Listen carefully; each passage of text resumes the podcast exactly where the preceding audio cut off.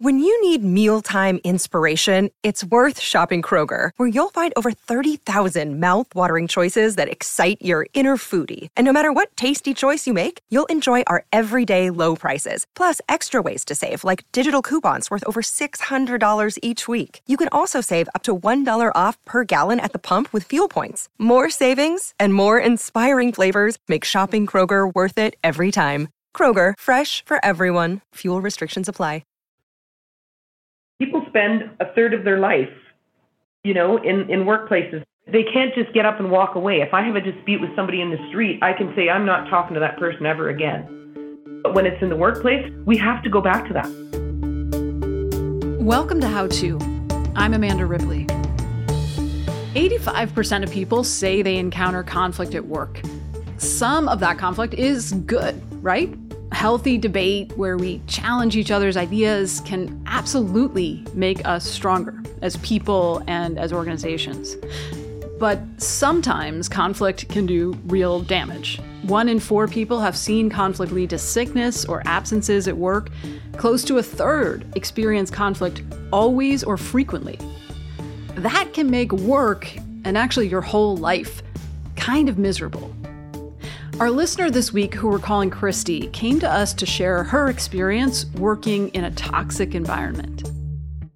I had somebody who was continually yelling in my face. Um, I would speak up. I would tell the person to stop yelling, to stop screaming in my face, that it was abusive, that it needed to stop, and that we needed to work together. Hmm. I was yelled at one day, weeks before I left, why are you even talking? That sounds awful. And, and how long were you at this job, Christy? Over 30 years. Oh, wow.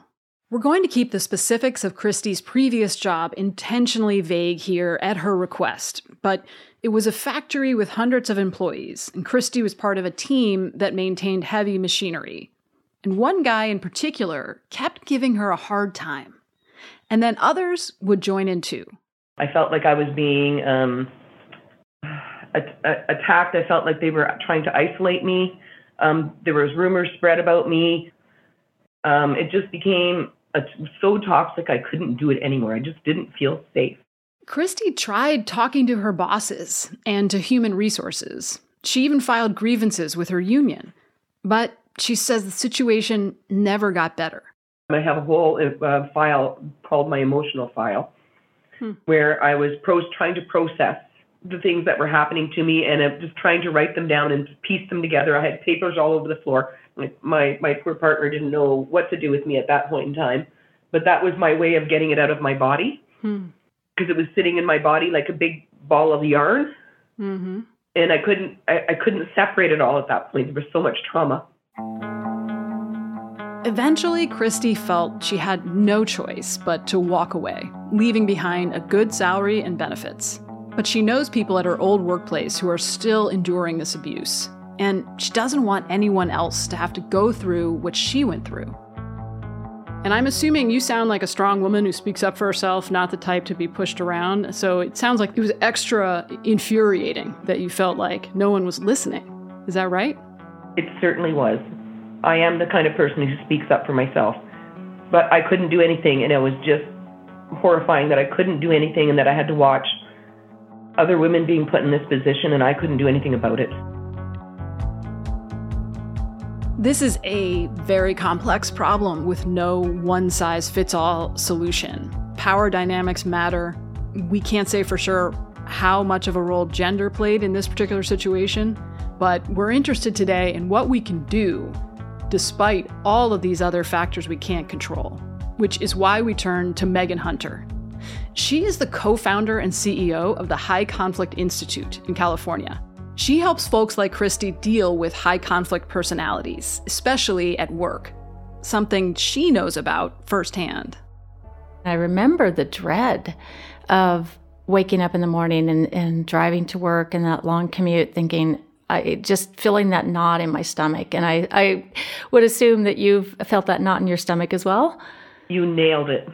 Yeah, it's just um, it. a sense of dread. And, you know, in our work, we hear three words repeatedly I'm exhausted from the chaos, and I dread going there again. On today's show, Megan will share some ideas for untangling the knot in your stomach. Don't go anywhere.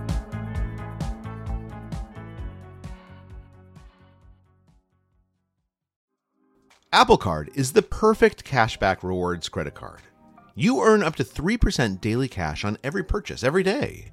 That's 3% on your favorite products at Apple, 2% on all other Apple Card with Apple Pay purchases, and 1% on anything you buy with your titanium Apple Card or virtual card number. Visit apple.co slash card calculator to see how much you can earn. Apple Card issued by Goldman Sachs Bank USA, Salt Lake City branch. Subject to credit approval. Terms apply.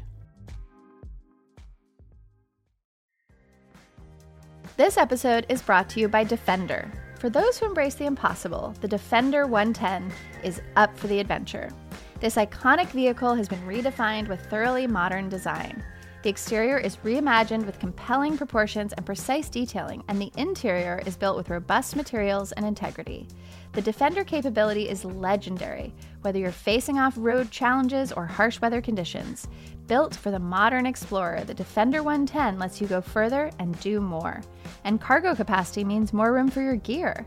To drive the Defender is to explore with greater confidence. Powerful innovations like the intuitive driver display and award winning infotainment system keep you connected. Innovative camera technologies deliver unobstructed views and effortless maneuvering. Ready for a wide range of adventures, the Defender family features the two door Defender 90, the Defender 110, and the Defender 130, which seats up to eight. A vehicle made to go further, the Defender 110. Learn more at LandRoverUSA.com forward slash Defender. If you're dealing with a bully at work, one of the things that can be most helpful, but feels like the last thing you want to do, is to try to understand them.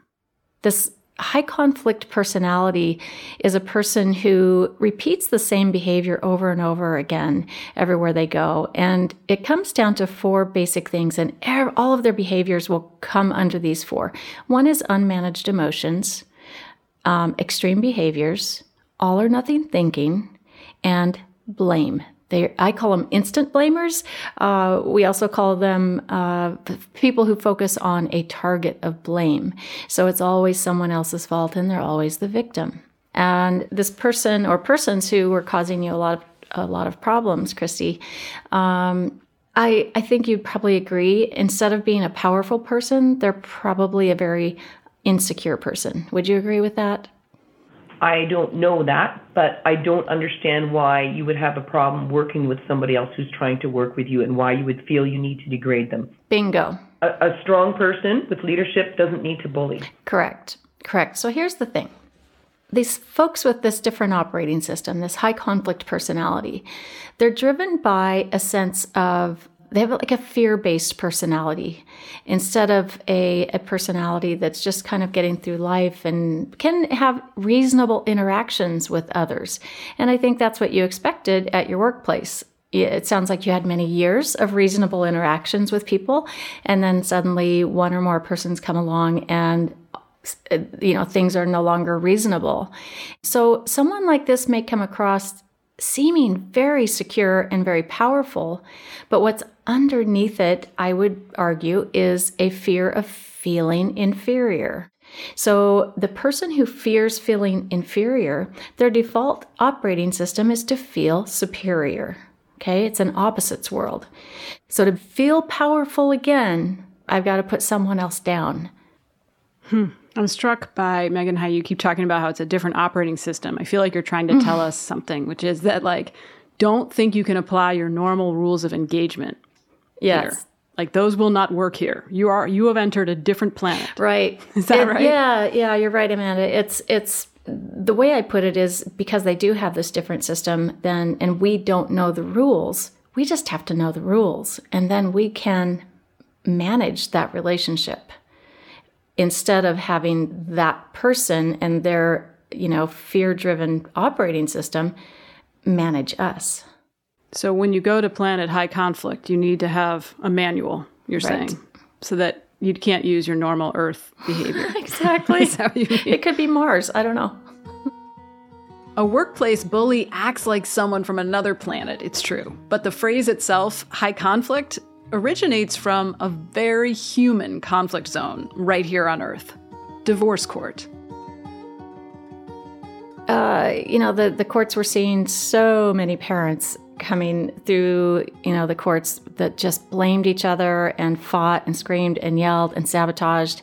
And they'd come back to court over and over again, and to the point where they we started calling them frequent filers instead of frequent flyers. they were frequent filers, and um, you know, most people, the 80 to 90%, were mediating their cases out of court or coming to out of court settlements or just agreements between themselves. But the 10 to 20% couldn't seem to make those agreements on their own and they were blaming blaming blaming and it was all or nothing.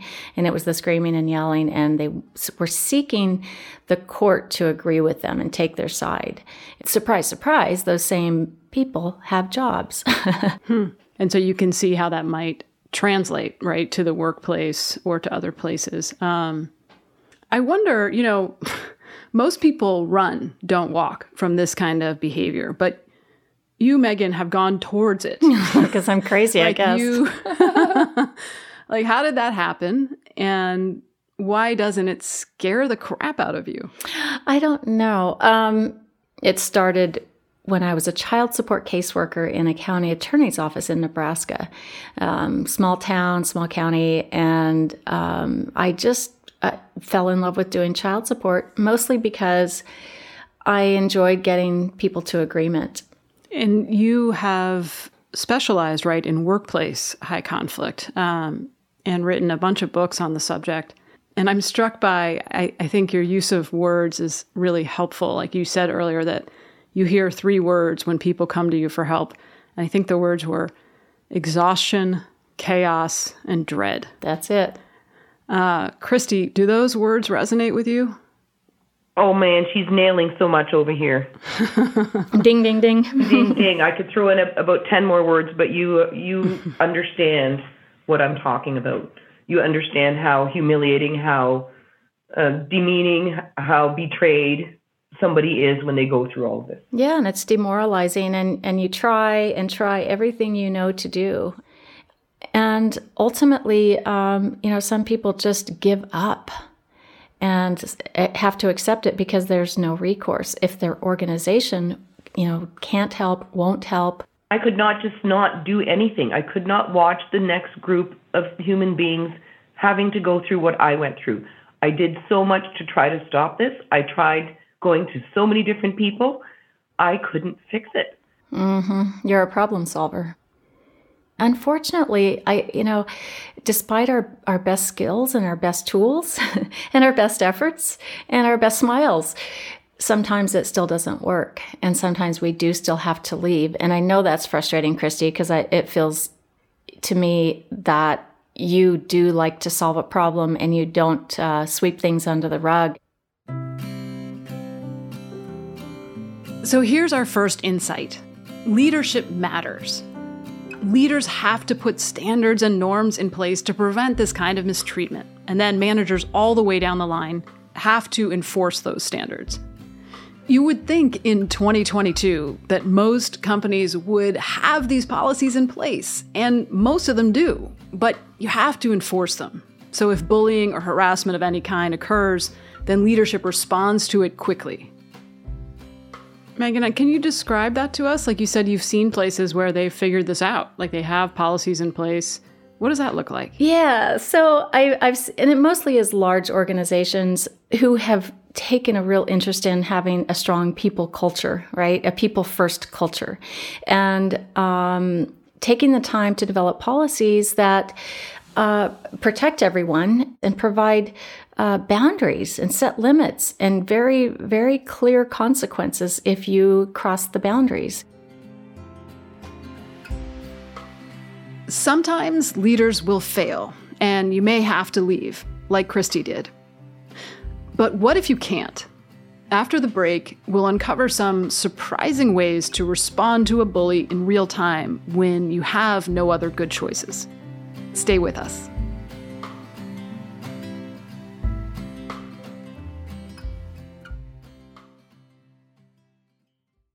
This episode is brought to you by Progressive Insurance. Hey, listeners, whether you love true crime or comedies, celebrity interviews, news, or even motivational speakers, you call the shots on what's in your podcast queue, right? And guess what? Now you can call the shots on your auto insurance too. Enter the Name Your Price tool from Progressive. The Name Your Price tool puts you in charge of your auto insurance by working just the way it sounds. You tell Progressive how much you want to pay for car insurance. Then they'll show you a variety of coverages that fit within your budget, giving you options. Now, that's something you'll want to press play on. It's easy to start a quote, and you'll be able to choose the best option for you fast. It's just one of the many ways you can save with Progressive Insurance. Quote today at progressive.com to try the Name Your Price tool for yourself and join over 28 million drivers who trust Progressive. Progressive Casualty Insurance Company and Affiliates. Price and coverage match limited by state law. On Death, Sex, and Money, we feature interviews with you, our community of listeners, getting honest about uncomfortable things. I developed an illness where it isn't safe for me to drive. A friend once said to me, Sex is like air. You don't think about it until you're not getting enough. This is a similar sort of thing if you just replace sex with driving. Listen to Death, Sex, and Money wherever you get podcasts.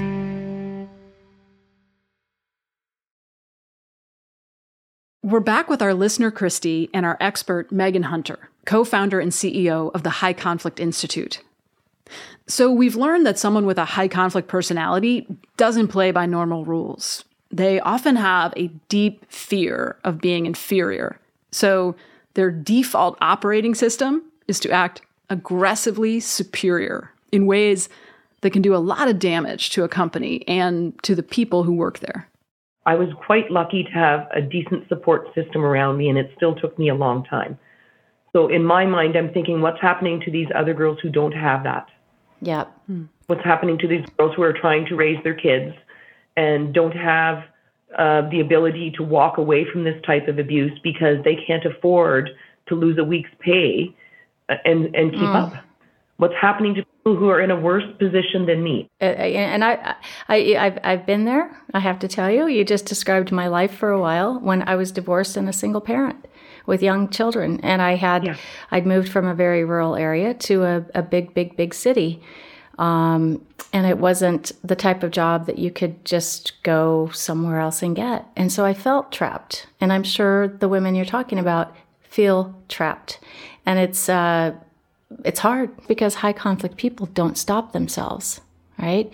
They're basically in a um, kind of in a fight or flight mode where this where this fear is triggered, and they're just driven by this entirely different operating system, and it it just repeats itself over and over again like Groundhog Day. They're blaming, they're being defensive, they're they can't handle the criticism, they're bullying, all of it. So I'm curious, Megan, do high conflict people that you're describing, do they tend to have suffered in their Yes, high conflict people in general probably have experienced past trauma.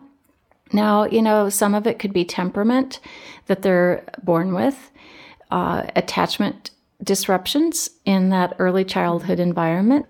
In those, you know, really delicate years where you're learning everything and the mirror neurons are picking up everything and causing you to do exactly what you've seen or trauma is just teaching them a different way. And and the way I look at it is that's what's creating this operating system okay? So not everyone that experiences trauma is going to end up high conflict. I don't want to, anyone to right. to think that but some will.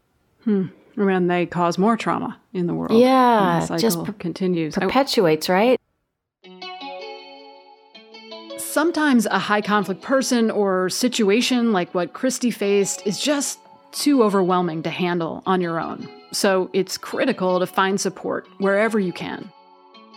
Christy, I wonder, you said earlier that you've had you've sort of come to realize that this this has been a kind of trauma for you and I'm wondering, how could you tell that it had this effect on you? Counseling, and honestly, I've listened to an awful lot of podcasts. It's the reason I wanted to do this, to potentially help somebody else. Because unfortunately, what happens is when you get put in this position, there's also these other um, myths that people think is, is why can't victims deal with the bullying? They're grown-ups, right? Did you feel that in yourself? I did. I, I felt like there was something wrong that I couldn't fix this. How could I not get this fixed? So, what can you do in the moment to handle a workplace bully? One technique you might try if you feel confident enough to do it and you feel that you're in a safe enough place to do it, that you're not going to be in, you know, in uh, harm's way, a physical danger, is to use what we call um, an EAR statement. And EAR stands for for empathy, attention, or respect. Okay, so these the the high conflict operating system is craving these three things. When you use any of those three, or use them all together, um, that's what their brain is craving, and it will calm them typically.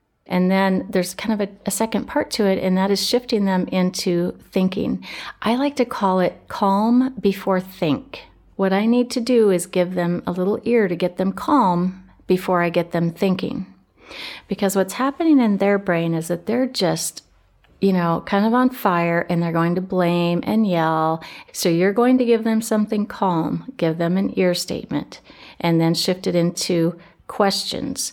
Questions make people think. When people are thinking, they become calmer. When you ask them a question that causes them to have to focus on a choice, it makes them calmer and it keeps them away from the brain on fire yelling. It's it's funny because so many things in high conflict are the opposite of every what every fiber in my body wants to do. It's like it, it just takes a lot of training and practice. It's and it's so ah, it's like it feels like we shouldn't if someone's treating us this way, we shouldn't give them what they want. Like we shouldn't have to give them empathy, attention, and respect, right? Like it's not right. It's not fair. And I just want to just voice that. And I know that you know that. Yeah. but I just want to say that. I mean it, it's it's exactly right. It doesn't feel fair. However, the first step in, in all of this is to accept that there that there is this 10 to 15 percent of the population who are high conflict. And if you can accept that then you can get one step closer to stopping yourself before you go into your regular mode. So another insight here which is going to sound impossible at first try to give the bully what he wants in a small way with a brief statement of respect or attention. Something like Man, I can see how frustrated you are by this situation, and I really want to help. I know, I know. This sounds totally unfair, and it is. You shouldn't have to say this, and yet it works a surprising amount of the time. But what if, in the moment, you're just too upset to suddenly use this kind of Jedi mind trick? What then? When, when I feel a certain way, when I have a strong feeling, that means dread, uh, upset, anger when I'm around this person, right? That bully at work. When I get a feeling, that means I have a dilemma. That means I better stop and figure out what I'm going, going to do.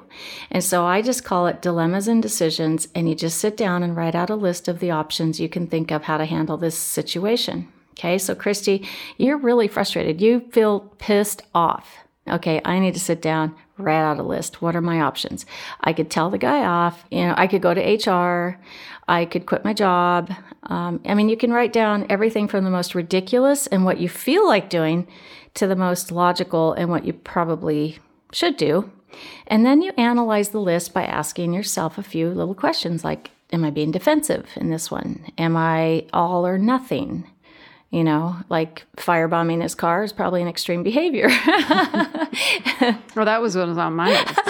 Um, you read my right. mind. And after you yeah, cross it, it, off, it sounds like you're trying to, yeah, you're trying to slow down your brain, right? Right. Just to interrupt the, yeah, which we wish that other person would do, but since they're not going to do it, I had to do that many times. Let me tell you. Yeah. How did you do it? Did you find any tricks that worked for you?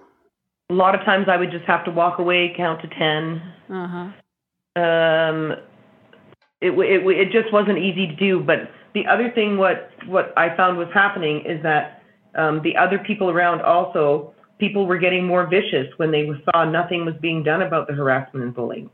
It was like they oh, were getting like, permission. permission. You know, it becomes a tone of the environment. They Yeah. can now act on something vicious that they may not have before. So trying to calm things down was sometimes even harder because uh, there were simply no consequences in place, or at least none being enforced. So those people um, would either make it worse, or the bystanders would make it worse. Right, because these emotions are contagious. Um, and it, it also reminds me the the advice you were giving Megan about taking a break. And uh, there's a guy named Bill Ury who is a negotiator, and he's worked on conflicts all around the world. And he tells this story about being in Venezuela, and he was working for months trying to help negotiate some kind of peace treaty. And he was supposed to have a meeting with Hugo Chavez, and he was waiting and waiting for him. And finally, around midnight, Chavez shows up and immediately starts berating Bill Ury, just screaming in his face for like a long time. and of course, Ury's reaction to this internally is to be indignant, outraged, and, and actually frightened because it feels like he's now wasted all of this time and everything's falling I, apart. I felt that before. yeah, you can relate, right? And and it's of course in front of an audience. It's all of Chavez's, you know, entourage, and so it's now humiliating, which makes everything worse in conflict. Yeah. Um, and but because he had done this so many times and practiced it so many times in low stakes settings, he does this thing he calls going to the balcony in his own mind, where he imagines himself watching this from a balcony up above and just watching what's happening. So he's literally trying to get distance from it. And he kind of calms himself down. And then he literally did, Megan, the ear thing without calling it that. Like he tried to get super curious about what Chavez was actually upset about. Like what was really underneath this. He tried to really listen, which is so hard to do. But he tried to show him attention, show him empathy, show him respect. And then finally, Chavez stopped talking and said, Well, what do you think we should do?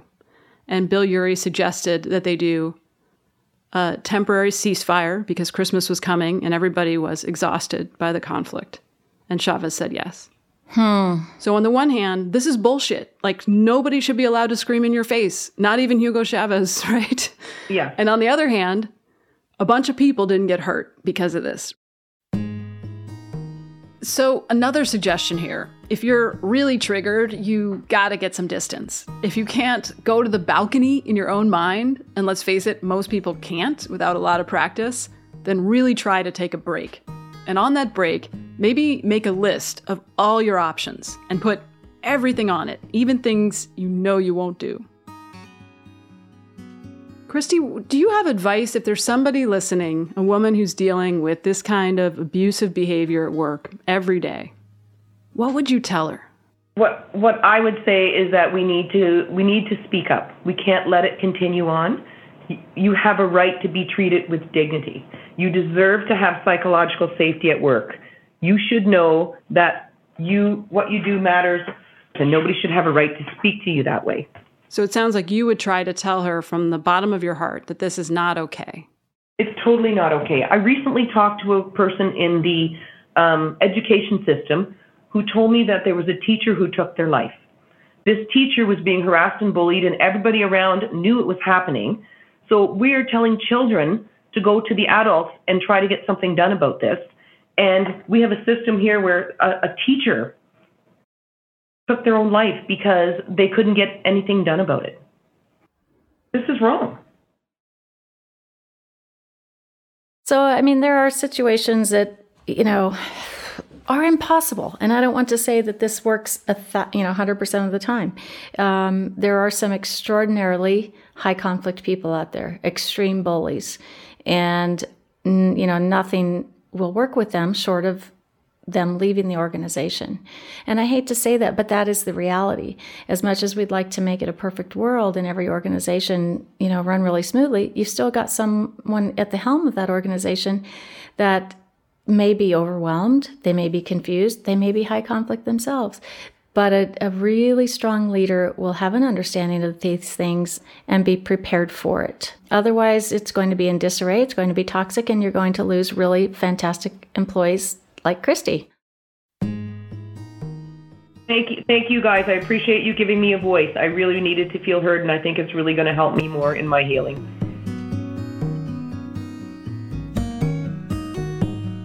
Thank you to Megan Hunter for all of her great advice. If you're dealing with a high conflict person at work, definitely check out the book she co authored with Bill Eddy called Biff at Work Your Guide to Difficult Workplace Communication. We'll put a link to that in the show notes. And thank you to Christy for her courage in reaching out to us and sharing her experience. She wanted us to ask if others have gone through something similar at work. How did you handle it? Let us know by emailing us at howto at slate.com or leave us a voicemail at 646 495 4001. And that's where you can always reach us with any other problems you're dealing with at work or in any other part of your life. How To's executive producer is Derek John. Rosemary Belson and Katie Shepard produced the show. Our theme music is by Hannes Brown, remixed by Merritt Jacob, our technical director. Special thanks to Amber Smith. Charles Duhigg created this show.